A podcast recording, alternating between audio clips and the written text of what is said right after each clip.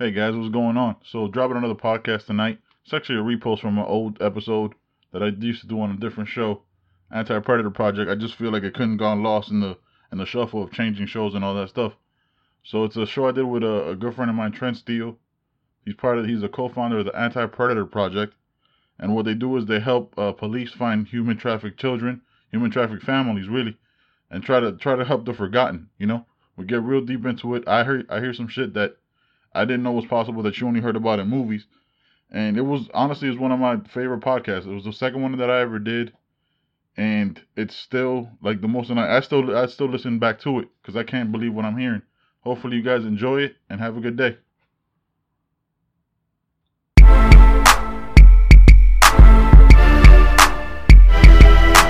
Welcome to the podcast where my guests and I talk about anything and everything from sports, relationships, politics, movies to TV shows, current events, and conspiracy theories. No topic is ever off limits and it's always uncensored. I'm Ben Borges and this is Man Chatter.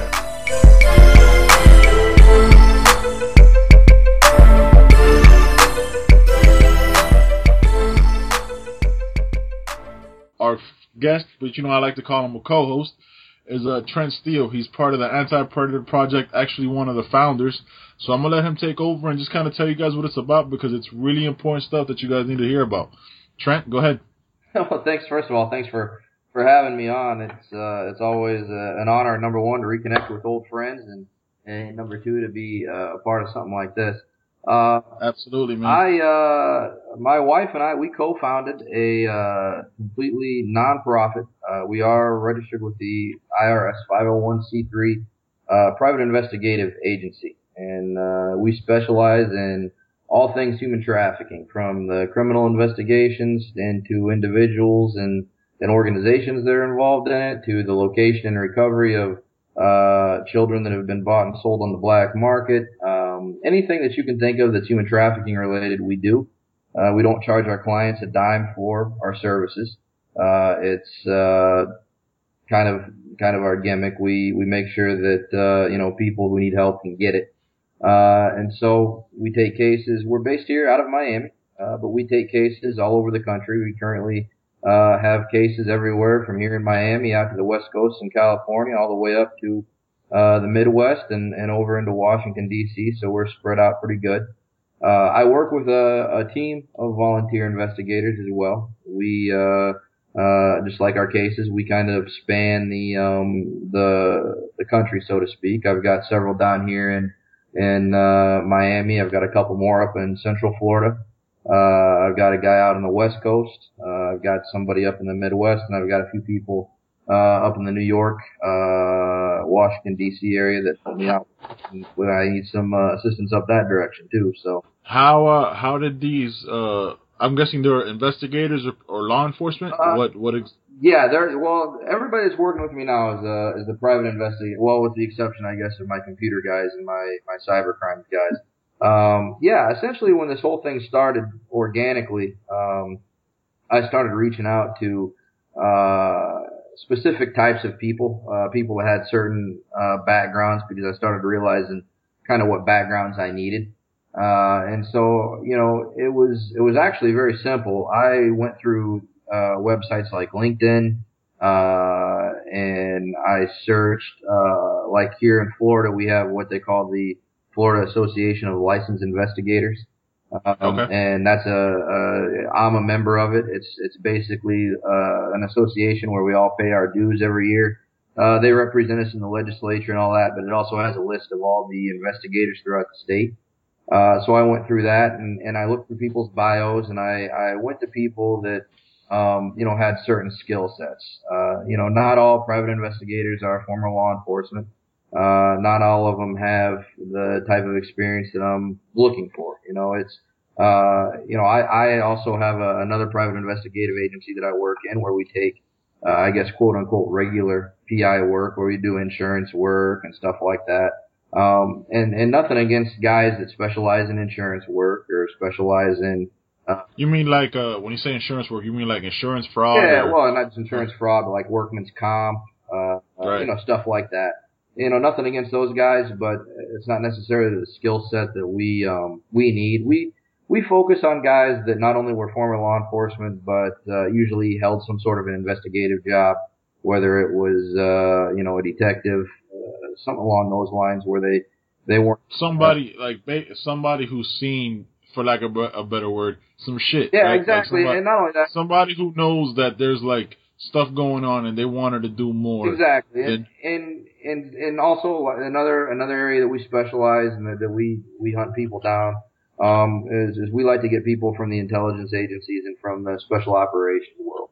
Uh, and obviously we enjoy getting people from the intelligence agencies simply because, uh, you know, they come with a very, very special skill set, uh, a way of thinking that, you know, really nobody else in the world has.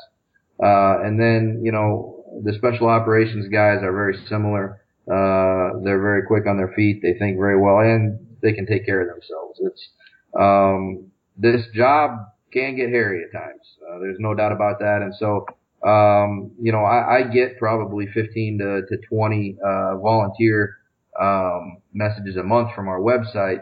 Uh, unfortunately, a lot of them are from people that.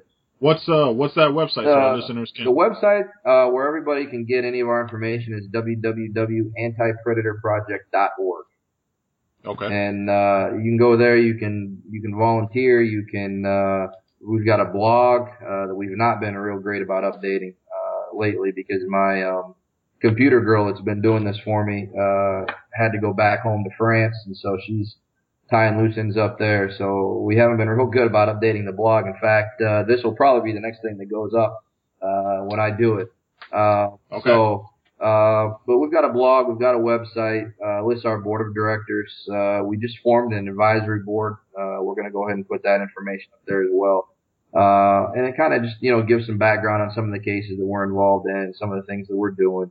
Uh, and, you know, obviously if you need our help, if, if, if there's something going on that you have a question about, you know, there's a, there's a link you can contact us. Uh, and, and that, that's good to contact us if you need our help on a case, if, if you want us to come speak to one of your groups, uh, you know, another media appearance, whatever it is, you know, you can contact us via the website and we'll make sure that it gets um, you know, to the right place. So how do you? So we were talking earlier. So how do you get the word out there to like these? Because you child predators and stuff like that. How do you get the word out to these kids? Uh, to make them more aware, more alert of certain things? Well, you know, we um, we're just now because we've we've been so busy. We're just now getting. Uh, we're starting to put together a, a community awareness program uh, you know, I've spoken um, at a couple of different schools. Uh, I interact with any parents that uh, would like to speak with me. I know during the day I work uh, I work in child welfare, and, and I have several coworkers that have children. Uh, I interact with the you know with them on, on a parental level uh, often. They have questions, um, you know, and and we've been doing. Uh, in fact, the last uh, several, uh, couple, I think, not several years, we've also done. Um, there's a conference that's held every year up in your neck of the woods in uh, Clearwater okay. for the International um, Association of Human Trafficking Investigators. And we every year we're a sponsor of that conference, and we have a uh, booth, an informational booth set up there as well. So you know we're starting to spread the word. We're we're going to start getting out more in the community here in the next uh, coming months, we're going to try to start attending some more, uh, you know, uh, big events, having booths uh, present. We're going to make a, a much more concerted effort to get out and speak to different groups. We want to we want to speak to uh, you know not only schools and, and, and you know parental groups, but we're making a, uh, an effort to get out and speak to uh, you know number one any group that's interested in making a donation. So we speak to those groups, but also groups that, that may come into contact with this particular problem in one way or another. Everybody from uh, emergency room personnel uh, in the medical field to um, you know uh, lawyers that may you know come across this uh, in the courtroom. Uh, so we're going to make a more of a concerted effort to get out and, and speak with different groups here in the uh, in the future. So that's you know that's kind of how we've been uh, getting the word out, and and uh, we hope to do a, a much better job of that uh, coming up here in the next uh, you know six seven months, and then moving forward from that. So what uh what made you get started with this, man? Well, uh, well, when we parted ways at our former employer, uh, yes, sir. Um, I got, uh, I was looking for a way to decide what I wanted to be when I grew up, and you know, I've been going to school and doing different things, and I hadn't really found, um, you know, anything that really, you know, tripped my trigger. Anything that I was like, man, I, I have to get up and do that every day. Uh, you know, it was always, to me, it was always, man, I just gotta get up and I gotta earn a paycheck and then move on with my life. And so I started working, uh, t- I took this job in child welfare. One of my jobs, uh, and is, is that child, is that child welfare job, is that working for the county? Uh, what, uh, state, uh, the working for the state. Okay. So, uh, we, uh, we work with kids in foster care, and one of my jobs when I got there was to uh, work with uh, you, you know 16, 17 year olds, 15 year olds that were all getting ready to age out of the system and go into the to the real world. And I had the opportunity to work with several uh, young people that were trafficking victims. I came across their cases and heard their stories, and uh, you know they were they were quite troubling. And then I, I started um, it was something I became interested in because one of the interests that I always had was um, was law enforcement, getting into law enforcement. But I really was never big on sitting behind a, a patrol car wheel and, and driving around. I I wanted to get into law enforcement because I wanted to help people. I wanted to do something that made a difference. Uh, and right. so uh, this was something where it really struck a chord with me because it was it was this was people that were being victimized that they couldn't help themselves. And so this is somewhere where it really got to me. And, and at the same time, I was also working on doing my, um, internship, obtaining my internship for my private investigator's license at the time.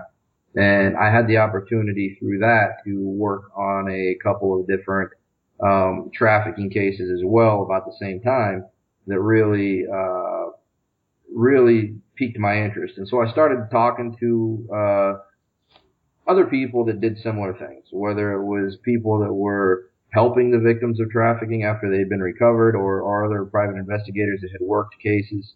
Uh, and I started finding out that this was something I was really passionate about. So my wife and I, uh, we co-founded this, um, back in, uh, 2012. Uh, 2012 was the official date, but we really started working on it all the way back in 2011. Okay. Uh, but, uh, we co-founded this, and uh, it's really been my uh, my baby ever since then. Um, you know, this is I it's the one thing in my life that I find that I don't ever lose passion for. That I get up every day uh, and uh, I can work from from sun up to sundown on it, uh, and and not really uh, get tired of it. Uh, I've been, you know, blessed in the fact that I've got a lot of great people around me, uh, you know, including my wife, that have been very supportive, but a lot of great people that work with me as well that, um, you know, have volunteered their incredible skill sets and their, uh, abilities, uh, at no charge just to, to help us out because they believe in what we're doing. And so, you know, it, it kind of grew from there and we've been doing this for, uh, you know, four years now, uh, and, uh, a little over four years actually. And we, um, you know, it's, it's gone from something that was small and we were just taking a couple of cases, uh, you know, every couple of months and it wasn't anything big to, uh, now I've, we've probably got, I would say six or seven active cases, uh, as we sit and, you know, we've got, I've, I've got at least three or four phone calls I've got to return here in the next, uh, couple of days regarding consultations on, other cases, whether or not we're going to take them, we'll go ahead and do a review on them and and see if they fit the criteria for us to take them. Uh, so you know, the unfortunately the the workload is not slowing down. You know, human trafficking in in 20 uh, 2015, human trafficking was a you know a 30 billion dollar a year business. Uh, it was you know tied with illegal weapons trafficking as the second most profitable uh, profitable crime on the on the planet in 2016, a lot of the expect, experts expect it to overtake uh, illegal weapons trafficking uh, and become the second most profitable crime uh, on the planet, right behind drug trafficking. And, and if things keep continuing on the trend that they are, it will most likely overtake drug trafficking in within the next five to six years.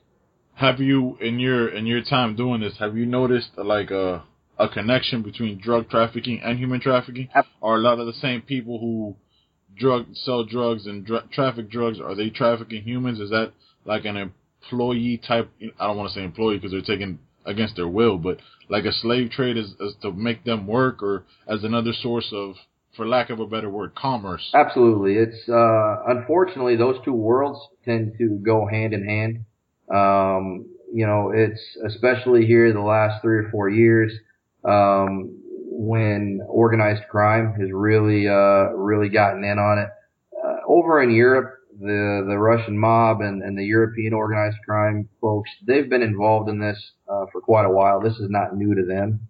Uh, but what we've seen, uh, especially here in in, uh, in Miami, and I know from speaking with contacts uh, out west in, in California and in Texas, uh, I know they've seen an influx of, of this as well out there. Is uh, we've seen the drug cartels get a lot more active uh, with this um, as well, and and and the reason is it's it's and it sounds horrible to put it in, in terms like this, like business terms, but you know, it's it's it's supply and demand, and then the issue is this: if they smuggle, you know, 15 kilos of cocaine across the border and they sell those 15 kilos, uh, well, those 15 kilos are gone, and they've got to bring more in.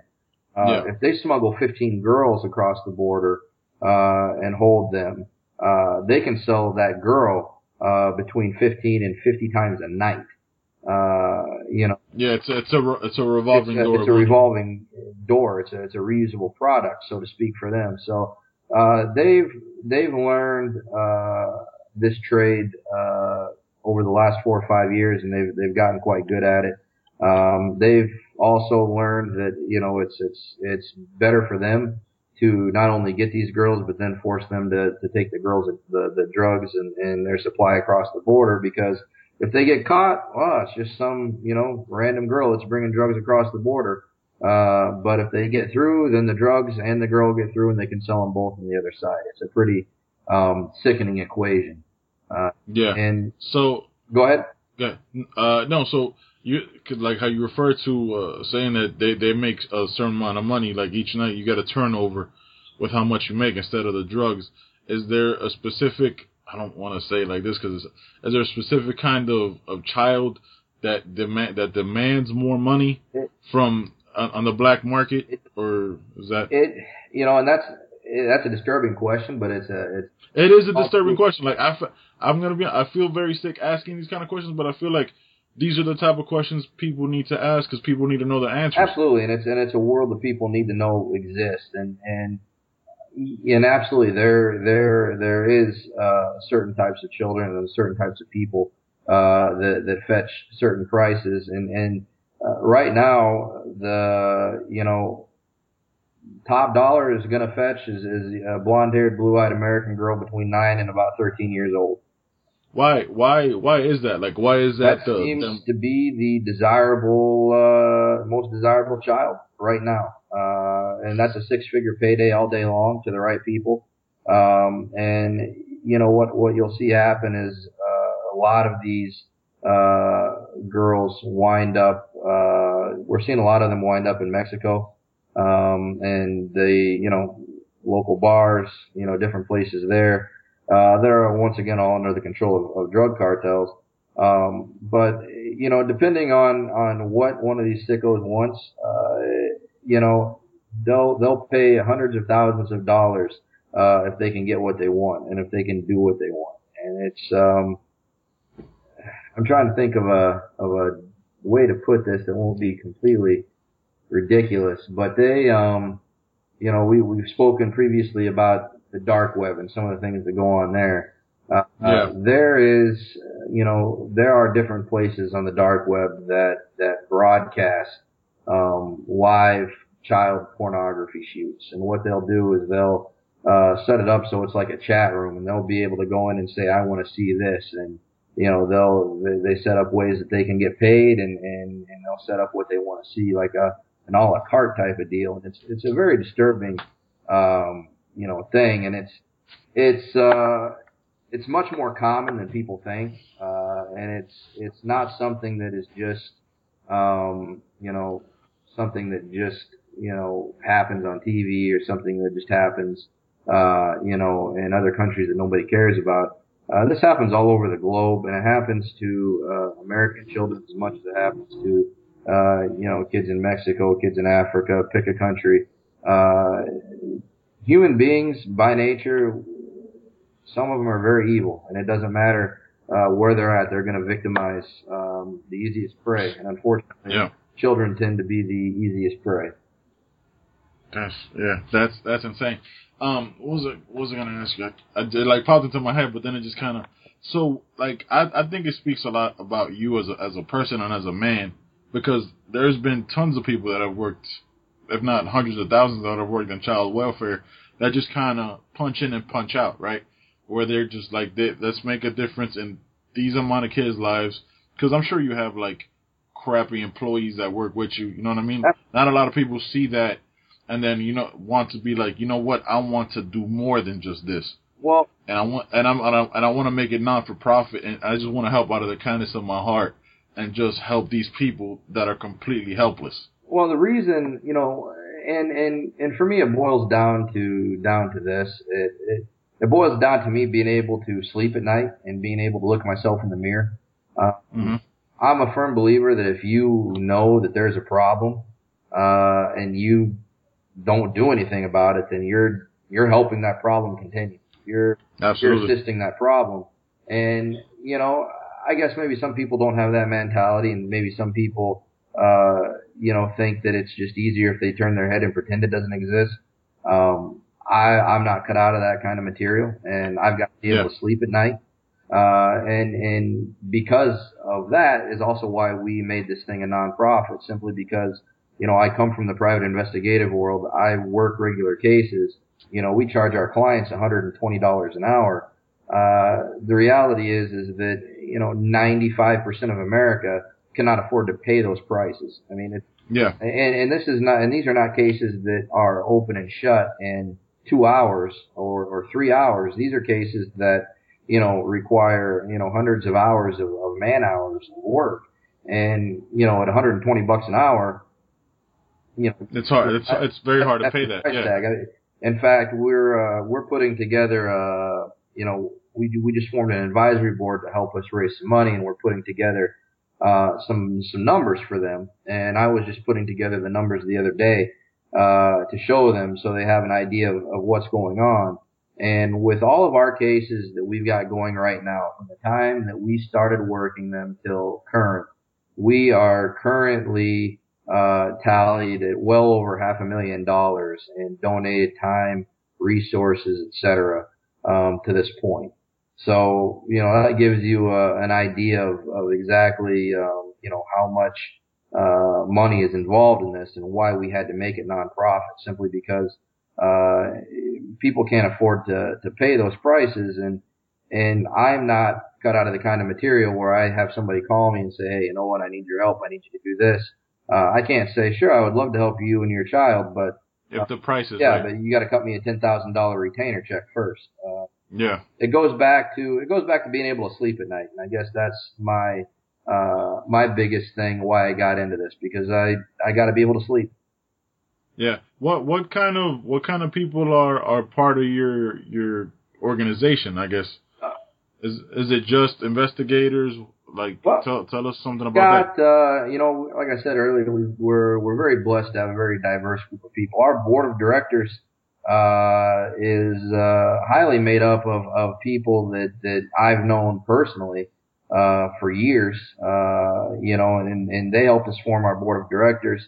Our advisory board is is uh, you know because their job is to help raise money and their job is to you know help us with brand building and things of that nature. Uh, our advisory board is made up of people that come from all different walks of the business world, from the aerospace industry to the uh, legal side. Uh, you know, guys that are former military folks, retired military guys that are now in business, uh, computer experts. So people that understand all walks of business. And then, uh, you know, my investigative team, you know, I can't say enough about them. Uh, I've got uh, guys that are former Navy SEALs uh, former uh, federal agents, former local law enforcement guys uh, that all work in the field for me. Uh, I've also got some some other people that are part of my team that that have other specialties. I've got a couple different guys that are computer experts that help us out with the cyber crimes and help us uh, do stuff like that. Uh, I've got another lady that does a lot of our intelligence analyst work and, and puts together, uh, you know, spreadsheets and PowerPoints of intel on cases for us. So, um, you know, I've got uh, a, a team of people, everybody from our advisory board to our board of directors, uh, and, and to the team that works out in the field that come from a very, very diverse, uh, backgrounds that, you know, I, I can't say enough about them. Without, without them, none, none of this stuff happens.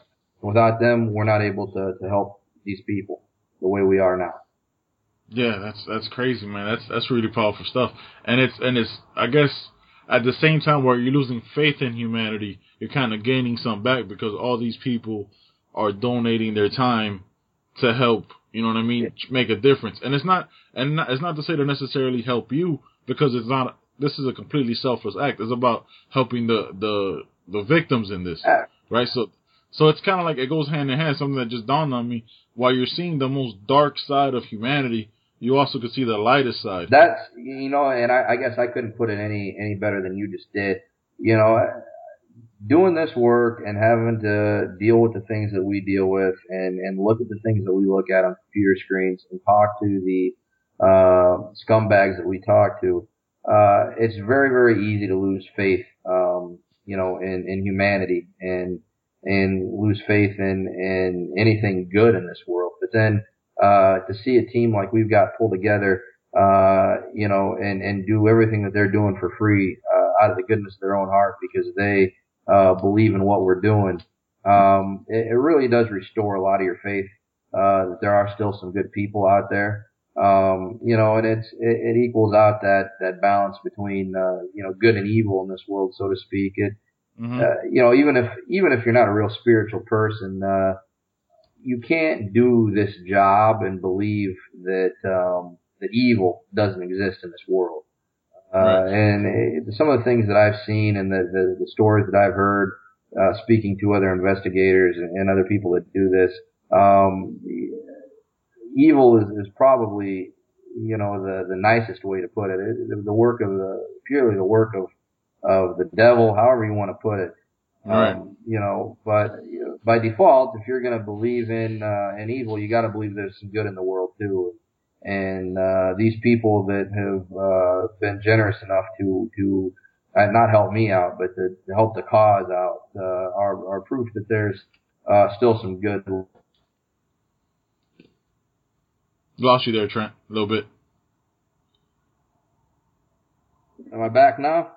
Yeah, you're uh, back now. No, no, I, I was just saying that you know the the people that, that have been nice enough to donate their time and this this wonderful team that I've surrounded myself with, they're you know they're they're proof that you know there there still is good in the world and that that it can counterbalance um, the evil that truly does exist as well. So uh, it, you're right, it does. It helps restore your faith in, in humanity, so to speak.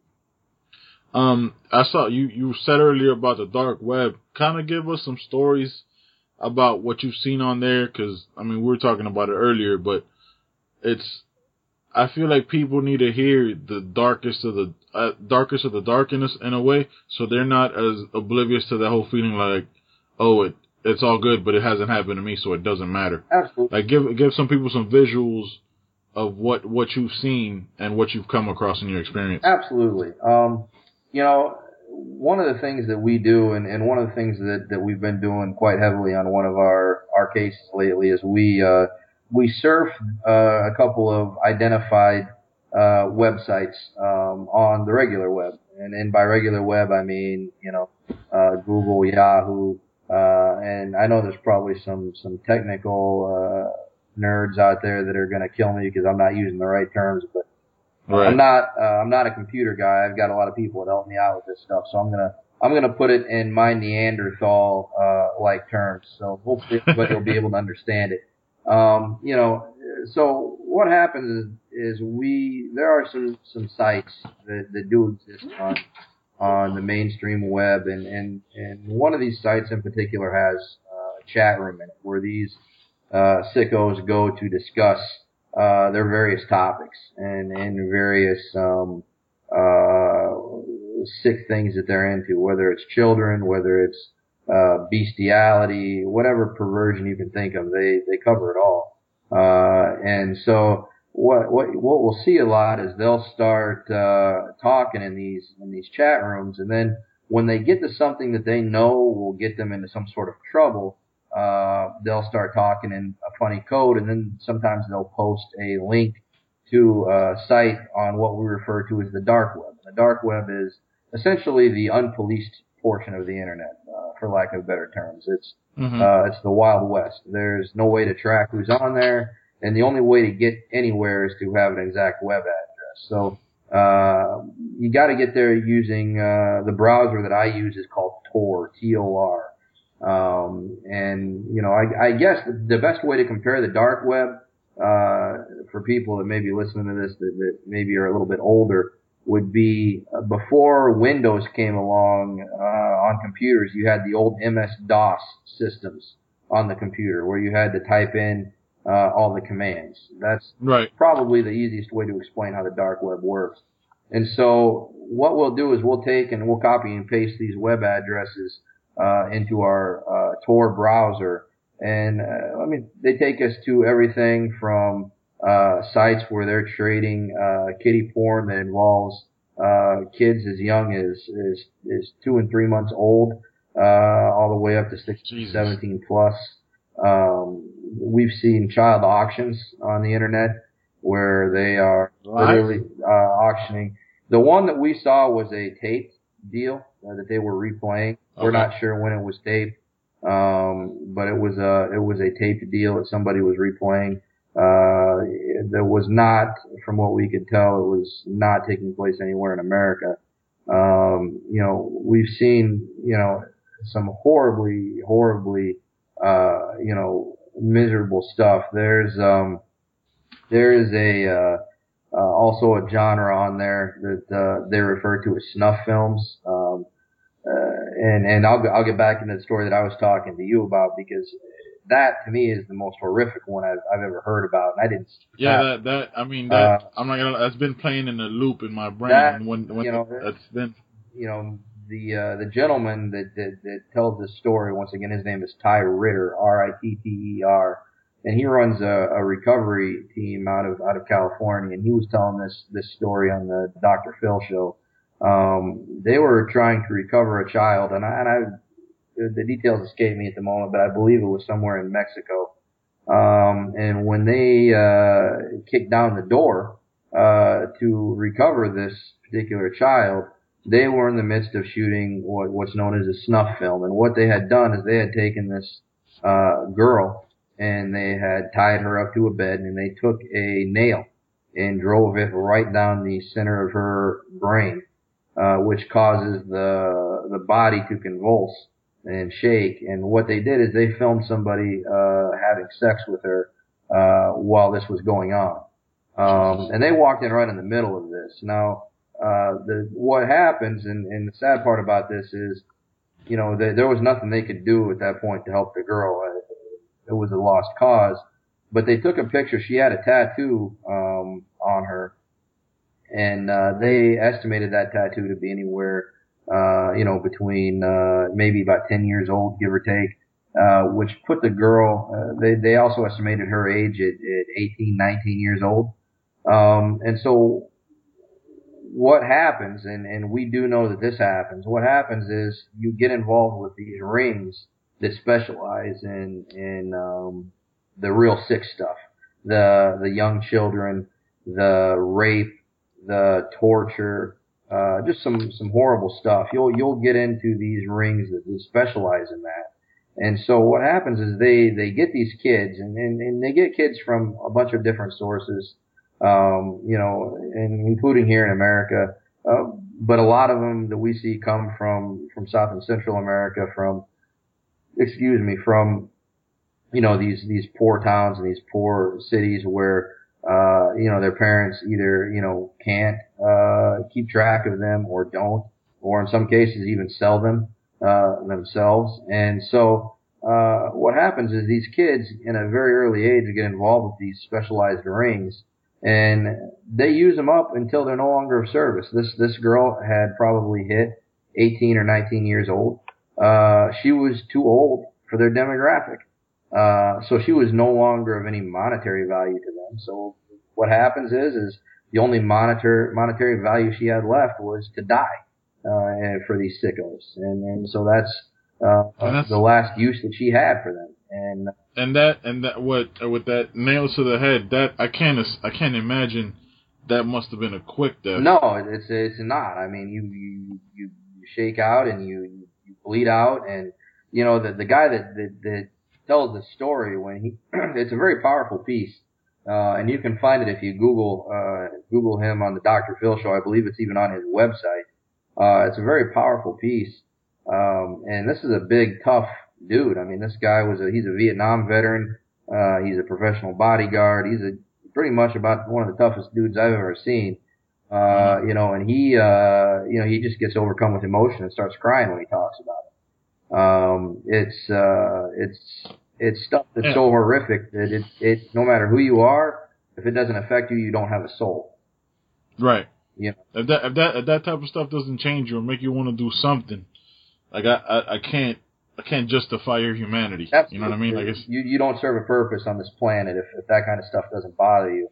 And, and, and the worst part is, is, is there's a lot of people, especially here in America, that want to pretend that we live in this fantasy land and we're protected by this bubble and this stuff doesn't go on here. Um, and, and by doing that, by pretending that this doesn't happen and, and oh, well, it's not affecting my child or, or my family, so I'm going to move on to something else.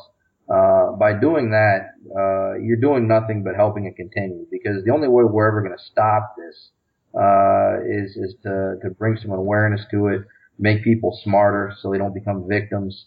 Uh, and then, you know, the other issue too is, is like everything else in this world, it's, it's about money. Uh, and, and, you know, I, I said earlier that it's, it was a $30 billion a year business last year. Uh, the thing that drives this is, is money. You've got to take mm-hmm. their money supply. I mean, think about it. Uh, people, gas station clerks all over this country, um, you know, they get shot over $50 in a cash register every night. What, yep. what are what are these people willing to do to protect a thirty billion dollar a year industry?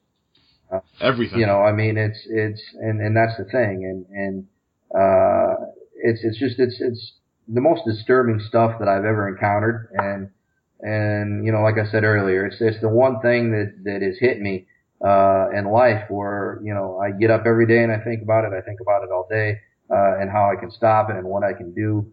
Um, and it, it's, it's become my, uh, it's become my life's work. It's be, become my team's, uh, life's work. And, and, uh, I don't think we're ever going to be able to stop it, but, you know, hopefully we can, uh, bring a resolution to, to some of it for some people. Yeah, man. I mean, just bring some closure to some family. Absolutely. I guess is almost how, almost have how you have to gauge. I don't want to say a victory because that that lessens what you're doing, but absolutely. Well, it's yeah, I mean, nobody wins in these in these. No, the, nobody really wins because a victim, even if rescued, I can't ever assume is ever the same. Because I mean that you've seen the darkest of humanity. How do you begin to even the process to trust somebody else? Well, you know? and a lot of time these girls are too. They're they're kept under control with drugs. Um, you know, if they are recovered, they come out of there with a horrible dependence habit, uh, usually with narcotics. Um, you know, and then uh, that doesn't even scratch the surface of the mental trauma, uh, mm-hmm. everything else that they, um, you know, that they've suffered at the hands of these people. Uh, really, in a sense, I don't know if, if, if you're ever right again. I've, I've had the pleasure of talking to, to several different survivors over the years, uh, incredibly brave women that, that have, uh, come out and, and been okay. Um, but I've also, uh, had the opportunity to deal with, with, uh, uh, survivors who were never the same again, who they it got the best of their life and and drug addiction took over their life and they were never able to to to recover. So it's uh, yeah, because it and with with drug addiction, it if you ever try to get sober, reality comes and all those all those nightmarish days and nights come back. So I could kind of I don't want to like rationalize the drug addiction, but I could kind of understand why I would, if I was in that situation, I would want to be in a, in a suspended reality to never have to face those demons. Oh, I, absolutely. I mean, it's mm-hmm. it's it's one of those things where it's it's completely understandable when you hear the stories about you know uh, the things that these these these girls go through. Everything from being branded and uh, with with their trafficker's mark to you know, and I don't want to say that this is minor stuff, but you know, then you get into the real serious stuff, you know, like we were talking about with the the the infant child porn and the the rape stuff and uh, you know all that stuff that just takes uh, despicable uh, one level higher. I mean, it, yeah, I don't even think there's a word created. No. to to describe that type of no, it's it's there's sociopathic tendencies. No, it's in, it's uh, it's I mean, it's uh, like, like I said, the best way that I, I've ever been able to put it is just pure evil. Uh, I don't know any mm-hmm. other way to to put it. I don't know of any other way to describe it, um, except for just absolutely pure evil. And and you know, it's it's just one of the, absolutely one of the most horrific things that um, that I've ever seen, that I've ever uh, witnessed, and and uh, I would it it it's scary what human beings are capable of doing to each other. Yeah, yeah, and to do to do to children, yeah. the most innocent of humans, where they where they don't know anything, like they don't they don't know darkness yet. You're but you're teaching it to them at the deepest level. So when you do reach out to the communities and give speeches and stuff like that, what's the feedback you get from parents and from kids? You know, and what age what ages are the kids that you do talk to? Because I don't. I mean, I, I would assume I don't know, just being ignorant of it you you can't talk to the youngest of kids because they're not really going to grasp it. No, no. So, we, I, I would let's see. The last school that I spoke at was I think it was about a year ago now, maybe a little longer. It's been a while. Um, they were all junior high kids, seventh, eighth graders, um, and that's kind of uh, you know when it gets into the trafficking stuff, that's kind of the age uh, where I'll, I'll stop with that. Now, now I've got no problem talking to like fourth, fifth, and sixth graders, but the message changes significantly. Uh, right. And that message to them mostly becomes about, uh, you know, things that, that fourth, fifth, and sixth graders have to worry about today that we didn't have to worry about, you know, when we were that age. You know, things mm-hmm. like uh, internet safety. You know, um, and, and kind of social media, dating exactly, sites. Exactly, social media, things like Kik, uh, stuff like that, where all these you know, I mean, we're, we're talking about, you know, third, fourth, fifth, sixth graders now have iPhones. They've got access to the internet at the touch of a button. Uh, yeah. you know, and, and they need to learn what's safe and what's not safe. And then when we get into the older kids, uh, you know, the junior high and the high school kids, it, it, it becomes not only about the internet, uh, but it becomes about your, your social surroundings, uh, you know, and, and being aware of what's going on around you and the people that you associate with, especially heading into colleges college campuses are a, are a very ripe uh, place for traffickers to get their hands into people because they got young kids that are away from home for the first time. They're experimenting in things that they've never done before. They they they were they were most likely sheltered. Exactly. So they, they they they are in a very vulnerable state to be taken advantage of. Uh, mm-hmm. You know, mm-hmm. they don't understand how the world works yet, and so we try to educate him on that, and we try to, you know, educate him on on how not to become a victim and, and how to just be smart in today's world. And when we talk to parents, we we talk to them about the same thing. Uh, you know, and, and we get mixed feedback, and we get feedback that ranges from everything to where, wow, this is a great message. This is, thank you so much. To, uh, you know, to some of the parents that we talk to, oh my goodness, you're just trying to make us paranoid. It's not that bad. And, you know, I always tell them the same thing. I say, I, I tell them, I said, listen, sir, ma'am, I, I don't know what else to tell you besides what I've, I've said here today, but I sincerely hope, uh, that you never have to use the card that I just gave you, that you never have to dial that number. And because then you're going to understand. And, and, you know, and I told you this story, you know, earlier, uh, you know, about the, the prospective donor that I talked to a while back that essentially said, well, you know, why would I donate? Because it's not going to help me. Uh, you know, and I talked to my board member. My board member helped me rationalize it. Uh, and unfortunately, my board member is right. There's going to be a certain population of people out there that won't understand what you're doing or won't agree with your what you're doing um, until they need your help. And and that's unfortunate because I don't ever want anybody to be in that spot, and I sincerely hope that nobody ever is. Um, but that's just you know the unfortunate way things work. Yeah, that's that's crazy, man. Like it, I guess it does. It does kind of lend to to an ignorance in a way because you can't. Like I'm, we're having this conversation, and I've had a bunch of moments where I'm like, man, that's crazy, but it almost wants humans want to give you want to have that like that willful ignorance, right? Like you can't you can't imagine that'll happen to my kid or that that couldn't happen to me. Well, when all this all it takes is one instance, absolutely, and and then it, your whole world changes. and you just hit the the nail right on the head. There's um, if I had a dollar for every family that I talked to um, that that said during one point or another during our conversation, uh, I can't believe this is happening. Um, I wouldn't have to work ever again Yeah. because it's it, it truly is that particular situation. Nobody wants to believe that it can happen to them or happen to their child, uh, you know, until it does, and then it's like, wow, I can't believe this is happening. It's just like it's like cancer, right? Nobody wants to believe Yeah. they can get cancer, then it happens, and, it, and all of a sudden it becomes real.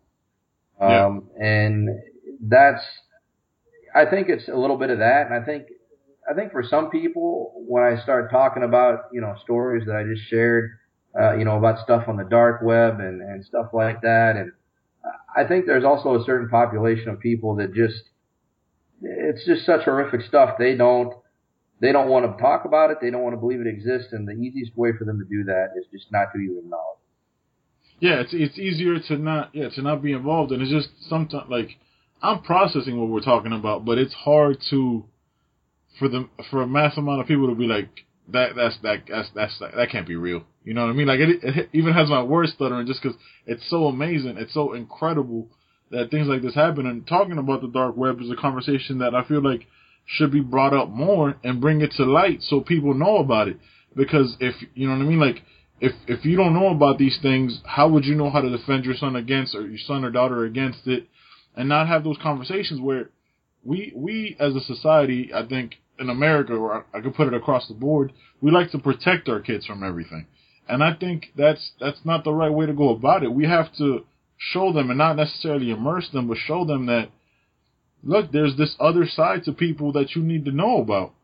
Like teaching kids because we were brought up like hey be stranger danger and stuff like that. We were brought up in those times where now there's no escape from that because stranger danger can send you a message through Kik through facebook through instagram and then you don't know what you're really seeing. So it's it's almost at a deeper level now where kids aren't as kids are more oblivious to it and at the same time more exposed to it and I completely agree. And I think I think another I, I think another barrier that we we we're fighting with today's generation, as far as parents go, is we truly have uh, right now a big generation gap as far as like technology goes.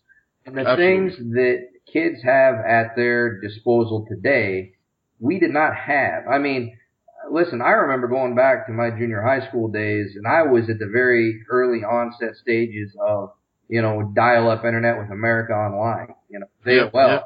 Uh, Yeah. you know, when you you used to, you know, wait to go home after school and get on the chat rooms and Mhm. um, but you know, like I was saying earlier, the internet has done a, a bunch of great things in this world. I mean, there have been so many accomplishments that, that would just would have been possible without the internet.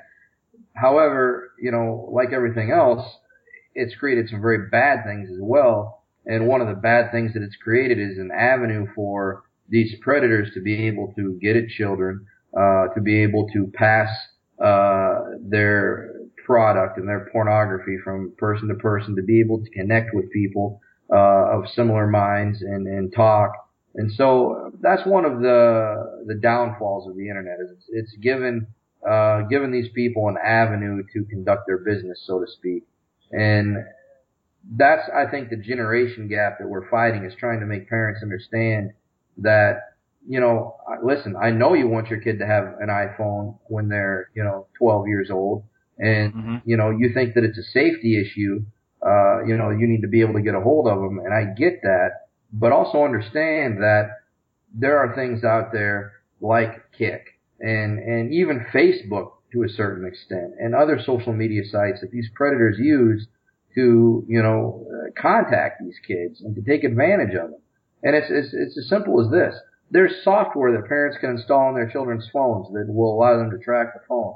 There's software. Yeah, there, there's applications, right? Like if they have Absolutely. an iPhone, There's there's they have Find My iPhone. Yep, If if you know of any other if you know of any other apps, feel free to I- to let it out, man, because people I- need to know. don't have them off the top of my head. I've got them written down somewhere, but I don't have them off the top of my head. But there's even an app uh, that you can buy and install that will mirror your child's phone, um, so you can see who they're texting, you can see what they're doing.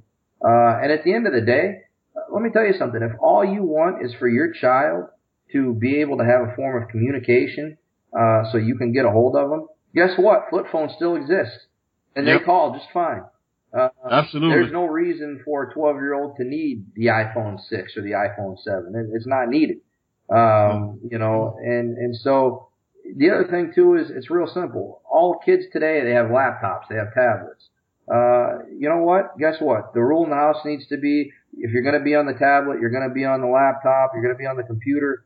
Uh, if you've got only one computer in the house, and that then it needs to be at a central location, in the kitchen, uh, in the kitchen table, in the dining room, somewhere where there's absolutely zero privacy uh, for them to, you know, be able to talk to somebody that they're not supposed to. You know, if your kids have social media sites, guess what? When I grew up, being a child was not a democracy. Privacy was Mm-mm. not an option. So guess what? If they're living under your roof, go ahead and say if you're going to have a Facebook, if you're going to have a uh, Twitter, if you're going to have all these things, I need the passwords. It's that simple. Uh, and then and then tell them as to why you need exactly. them because Exactly. because have that conversation. Don't tell them, look, I want because you know us as kids, we didn't want we the most we did as kids was when we went we went into our own rooms, we locked the door. Exactly. That was basically that was basically the privacy we had. That was it. Yep. So talk to the kids and, and build that relationship like we were talking, and tell them, look, these are why this is these are the reasons why X, Y, and Z, why I want access to these things because of all these situations. Given it might not ever happen to you, but if something terrible does, give them that reality check. If something terrible does, I have complete access and I can find you as quickly as possible. Absolutely, and and in today's world, that's that's also very vital. What if I've got somebody that calls me about a missing child? Um, you know, the very if if um whether whether I have to do it remotely or whether they're here locally or somewhere where I can drive, the very very first thing I do is ask number one to see all the electronic devices, the computers, and then if you've got the the, the passwords, I ask to see those because that's where everything starts. And you would be Yep. uh, one thing this generation does do that that helps, uh, whether it's us, whether it's law enforcement, is they tend to put their whole lives on social media. Uh, so Selfies, exactly. So it's not, um, you know, it's not hard uh, to see what they're up to. Usually, you can build a pattern of behavior. You can find who they're chatting with. Uh, but but that's also very important uh, for parents to know is because if something that does happen, that's going to be the first thing any any investigator is going to ask to see whether it's us, whether it's law enforcement. The first question out of their mouth is going to be, "I need to see the computer and I need to see the social media accounts because that's where everything happens." And and trying to get parents in today's world to understand that stuff is where um, you know where it gets tricky because they're trying to wrap their minds around technology that just simply wasn't there when they were that age. And we're having to teach them all new behaviors. And I think that will get better as this generation gets older and starts having kids. The education piece as far as technology I think will get easier because these kids will understand how it works and what technology is capable of uh and it, you know and it's crazy, right? Because we're not we're, we're talking about it like we're in like in our six. We're not that old. no Like the the advances in technology since we were in high school, which is what 14, 15 years ago, you know, have have been so incredibly vast. Where it's like, holy crap, slow down for a second. I just got used to T9 texting. Well- that's that's an old reference right there. T9, I Yeah. mean I would T9, T, I thought T9 was the cool. I was like, wait, I don't have to wait every time. Pop, pop, pop, pop, pop, pop. That's that's my sound for text messaging. listen So I was I was just having this conversation with one of my kids uh, at the office the other day um, about because me and my coworker were talking about the old school dial-up internet. And, Oh, yeah. and, and this kid had absolutely no idea what dial-up internet was. None. I mean, None. so uh, it's it's technology advances at a completely different pace, really, than anything else. And and what we consider to be great technology now, uh, give it five years and it'll be yesterday's news. You know. Yeah, and, hell, give it three months. Yeah, absolutely. I mean, like a new phone comes out with all new processing, a new laptop. Every three, four months, you're like, I got the most outdated stuff of all time. Then, like, what? What am I listening to? What do I have in my phone? Absolutely, absolutely, it's, and it's insane, and, man. It, it really is. And in today's world, uh, stopping these predators, a lot of it starts and stops with understanding technology, and and at the end of the day, just being more aware about everything, having a uh, greater understanding of, of what's going on in the world and what's you know what people are capable of and, and how they they operate. If you can just you know you know be smart and and be aware of what's going on, your chances of becoming a victim are going going to go down a whole lot. You know, and and because if you're aware of these people's tricks and how these people operate, they're not going to work on you, and they're not going to work yeah. on your child. You know, now don't get me wrong. There still are the very few instances, and they still do happen, uh, of forceful abductions and where people are just grabbed against their will. And, and, you know, outside of being aware of your physical surroundings and, and having a, you know, and, and doing just your typical stuff of, of making sure you're always in a safe place and not walking alone at night, uh, or in bad neighborhoods and, and doing stuff like that. Outside of your common sense stuff, uh, like that, you know, even doing stuff like that will, will keep you from being a victim of, of, of things like that. But, you know, there may not ever be a, a way to stop that completely, but you right. can always do stuff to make yourself, um, less of a victim and, and less of a desirable victim. You know, I always tell, uh, you know, one of the things that I tell women, especially when I talk to college aged women, you know, listen, if you're going to go out to the clubs and you're going to go out to the bars and, and have a good time, that's fine. But don't get so overly intoxicated, number one, that you don't know what's going on around you. Uh, and have a have a buddy system. Have a buddy system. Take a friend. Uh, you know, make sure that you're not walking home alone at all hours of the night. Make sure that you know, take a cab if you're going to go too far. You know, make sure that you always got somebody with you. If you have to be alone, make sure that you call and tell somebody, hey, listen, I'm leaving here. I should be here in the next 30 minutes. If I don't make it, then please try to call me. You know, uh, I'll, I'll, give you I'll give you an example of what I'm doing, right? Because you know how Uber is a thing now, Absolutely. right? So which is which I find terrifying and awesome at the same time.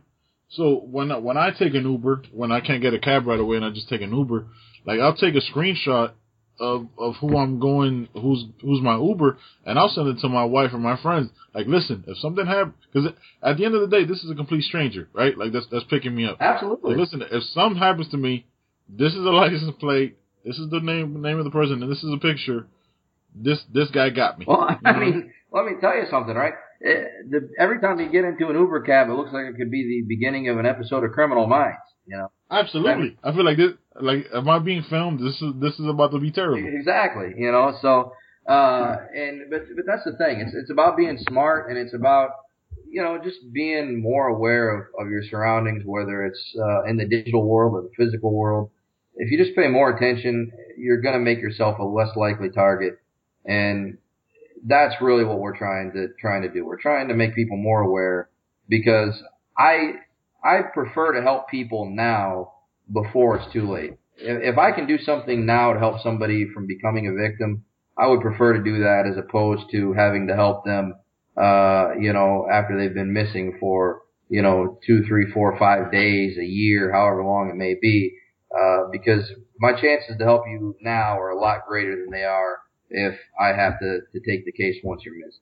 So what are some what are some of the advices that you give to kids and to parents as far as their social media? I know we talked about like their passwords and stuff like that, but when you're just talking to the kids, because that's a tough sell, right? To to tell kids, hey, give your give your parents all your passwords, yada yada yada, because they're gonna be like, ah, oh, you're crazy. That's not gonna happen.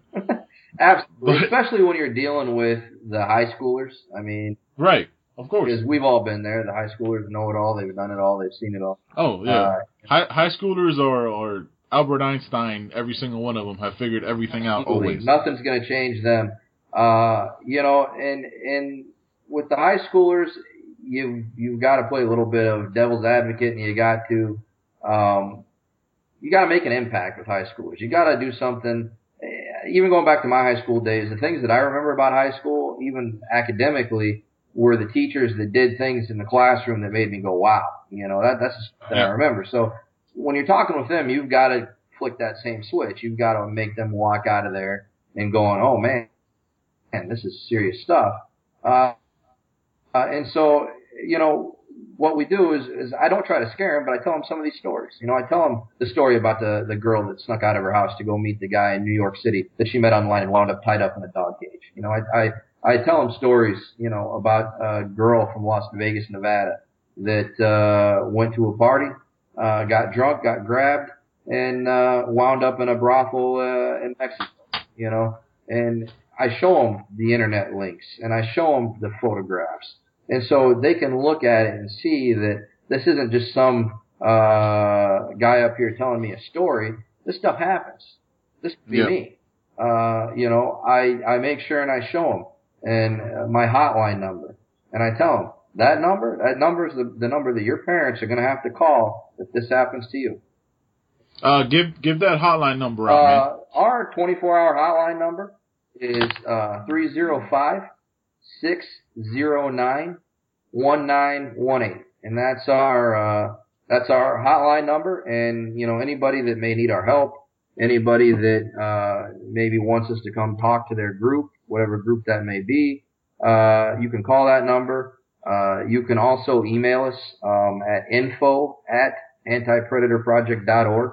Uh, And and it's anti predator project, all one all- word, no all- dashes. All, one word. Um, dot org. Uh, and get information if you want us to come talk to you. If if you need immediate assistance, uh, I highly recommend calling the hotline number, or you can also email us if you need immediate assistance um, with help at antipredatorproject.org. Uh, and that goes to a special email account that usually hits my phone, and I know that if I get an email to that account, I need to uh, pick it up and, and get back to whoever that individual is right away. So, And uh, that that's all hours of the night. You just respond. Yeah, yeah. Is it is it just Every- does it just go to you? Does it go to to your wife?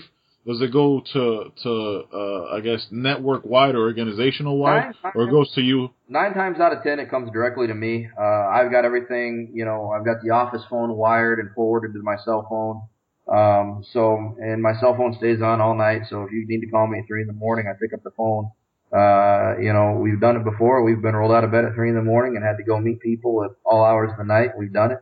Uh, you know, if I get a, a ding on my email, uh, it's a help account. Um, I'll get up at two or three in the morning and respond to that right away.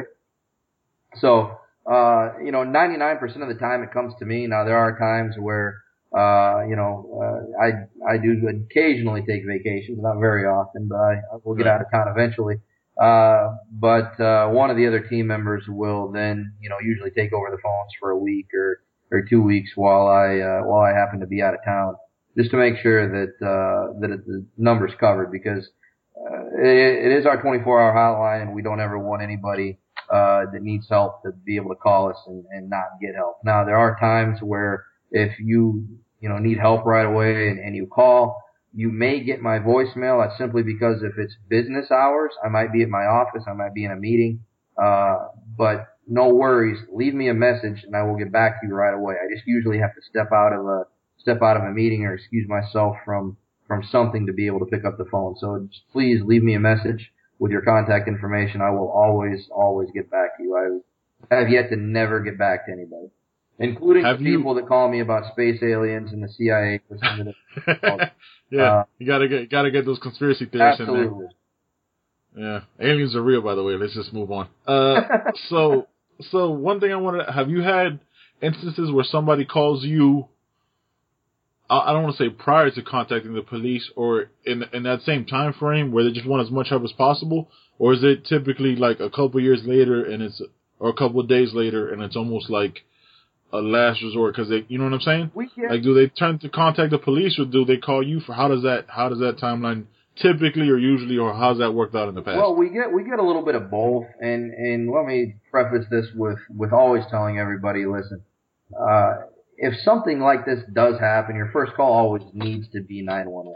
And, and for, Absolutely. for a couple of reasons. Number one, um, they can usually respond the fastest right away. Number two, you need to have a missing child report filed or a missing person report filed with law enforcement because that report will then go into their NCIC system and go out nationwide. So if anybody comes in contact nationwide um, with your child or with you know whoever you think may have them, they will know. So the sooner that report and that information goes into the the NCIC system and law enforcement, the better. So um, always need to contact law enforcement first. Now, if we get some instances where people will call us because they're not happy with what law enforcement is is doing, and and that happens on a on a couple of different levels, and and I guess people need to kind of understand how law enforcement works in order for this to you know to to make sense,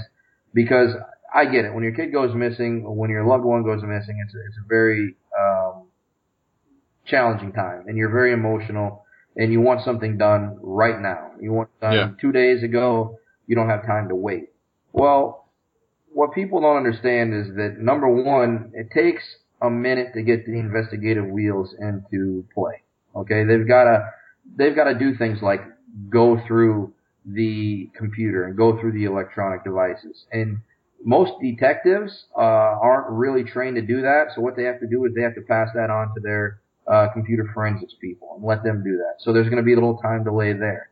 Uh, not only Right, because those those computer people and those detectives are to, not to put it in a callous way, but backed up with similar cases absolutely and tons of different situations where again it, it becomes that part where I'm the most important person because it happened to me where there's 10, 15, 20, 30, 40 cases that this detective might have and pile that on to the computer uh, forensics people, they might have everybody else's. So it it's a backlog of, absolutely it becomes a bunch of it stuff. becomes a backlog of problems. And so that's one issue. And then you also have the issue where parents will say, well, the cops aren't telling me.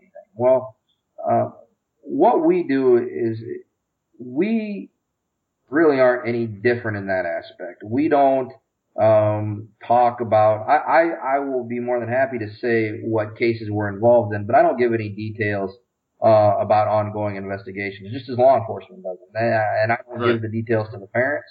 I don't give the details to relatives. Uh, the only people that I share details about ongoing investigations with is law enforcement uh, and and my other investigative team members. And it's not done to keep the parents in the dark. It's not done to uh, keep everybody in suspense. Uh, it's a it's a case integrity issue uh, on several different levels. Uh, you know, and it's a it's a it's a safety issue. You know, number one, we might have a situation where uh, listen, we the parents may have called and filed a report, but we don't know if the parents are involved. So that's number one. Mhm. Uh, number two, it might be a situation where, you know, you end up, you know, say some little kid is, has been taken by a pedophile and, and you happen to let to the dad or somebody slip that, you know, you think so and so, you know, may have something to do with it. Uh, you know, and they go track that person down and, and put a bullet in their head.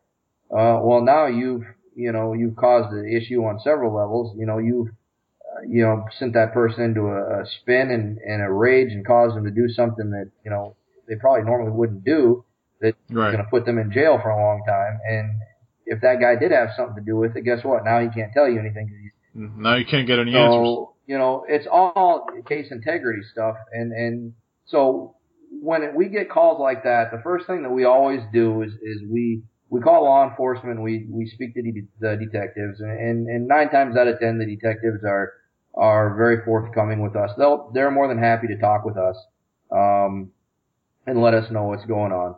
And, and we'll, in those cases, you know, there's a lot of times they'll call and they'll say, well, um, you know, can you help us out? And we'll call and talk with law enforcement and find out that everything law enforcement's done is everything that we would have done. There's nothing different that we would have done. So we'll go back to the family and we'll, we'll try to act as a liaison between them and, and law enforcement and explain to them, listen, we're working with them, but they're doing everything that can be done at this point in time.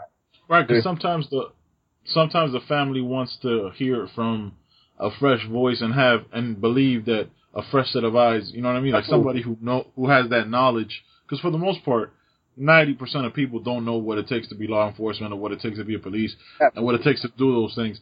And I and sometimes to not relate it to current stuff, but sometimes I feel like there has to be a little bit of of that clarity in a way. No, so I, so they so they can know that like, look, these are the steps that we're gonna take, and and we'll keep you informed along the way. But again, it becomes a thing where like there's not enough cops to for the crimes that are being committed, so you can't get back to everybody within a timely manner. But you have at the same time time is passing incredibly slowly for the for the victims' families. Absolutely. So so it, it's an incredibly tough job, man. Like I like I've I've shared on my social media and stuff like that about about these certain instances where cops have done something wrong, and I've never ever diminished like how hard that job is. I will never diminish it oh. because it's an incredibly demanding job. It's you know what I mean. It's like everything else, you know, and, and you get into the state of law enforcement today and what's going on in the world. It's like every profession you know, there are going to be some bad ones that creep in, and there's nothing that you can do to stop it. Um, you know, I work with law enforcement agencies all over the country, all over the world, and my experiences have always been very positive. Now we've we have run into some some difficulties, and, and we've run into some guys that uh, along the way that you know I haven't been impressed with and everything else. Uh, but I would that percentage is very small. Um, but there are times when when law enforcement could probably perform a little better or do something a little different. Um, but you know, those times are, at least in my experience with what we've done, are uh, they're few and far between. And I think uh, you know, I think it goes back to just like you said, when it's happening to you, you become the center of your own universe, and yeah. you don't think anybody's doing anything right. Yeah, and, absolutely. And and that becomes the issue. And, you know, nine times out of ten, law enforcement's, you know, they're, they're doing everything that can be done. And so we'll go back to the family and we'll reiterate that. Now there are times too when we'll talk to a law enforcement agency and they'll say, listen, um, we've got four or five different leads going on right now. We cannot cover them all. Do you think you could help us out? We're more right. than happy to, you know, help them out with conducting interviews, with uh, you know making phone calls, whatever they need us to do. We're more than happy to help. You know, so it's, it's, a team. It's a, you, it's a team the, the end, the, the end goal, the end goal is to make sure. Yeah, exactly. And that's to, to, to bring whoever it is back. Uh, now, we do get those. Those calls aren't near as frequent as as calls we've been getting. Most of the cases that come across our desk are fall under one of two categories. They either fall under um, it's a cold case, so it's been, you know, not much activity on it for about a year, maybe two years. And so the family will generally reach out to us and say, Hey, um, you know, listen, uh, you know, can you please help us out? You know, not that the cops aren't doing anything, but can we just get a, a, a another set of eyes on it? And, and I, and I can tell you this as an investigator, I, I do this a lot. If I've got a case that I've been working on and working on, uh, you get, you tend to get sometimes what you call tunnel vision. And you can only see one theory of the crime and you can only see one suspect and you can only see one this and one that. And sometimes it helps to get a different set of eyes on it and say, listen, uh, look at this. Maybe I'm missing something. Um, and so we get a lot of calls like that from the fa- from families saying, "Hey, listen, uh, could you do you think we could like going to a doctor and getting a second opinion? Do you think you could look at this for us?" Right. Um, you know, and then we get other cases where there are, you know, like we discussed earlier, uh, jurisdictional boundaries at play. Maybe there's an international border, uh, and it's safer to deal with a private agency. Maybe, um, you know, it's a cross country deal and it's easier to deal with us. Where there's, uh, multiple jurisdiction crossings and we can cut through the red tape faster than a law enforcement agency can. Uh, or there's a compliance issue you know, one of the things that we run into here uh, sometimes is, you know, they form these different task forces within law enforcement, whether it's a drug task force, a human trafficking task force.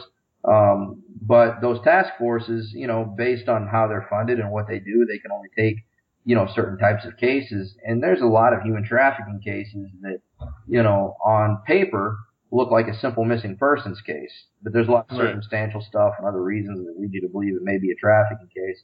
So we'll get handed a few of those cases every once in a while by law enforcement where they'll say, listen, on paper, this looks like a missing persons case, but we believe it might be something else.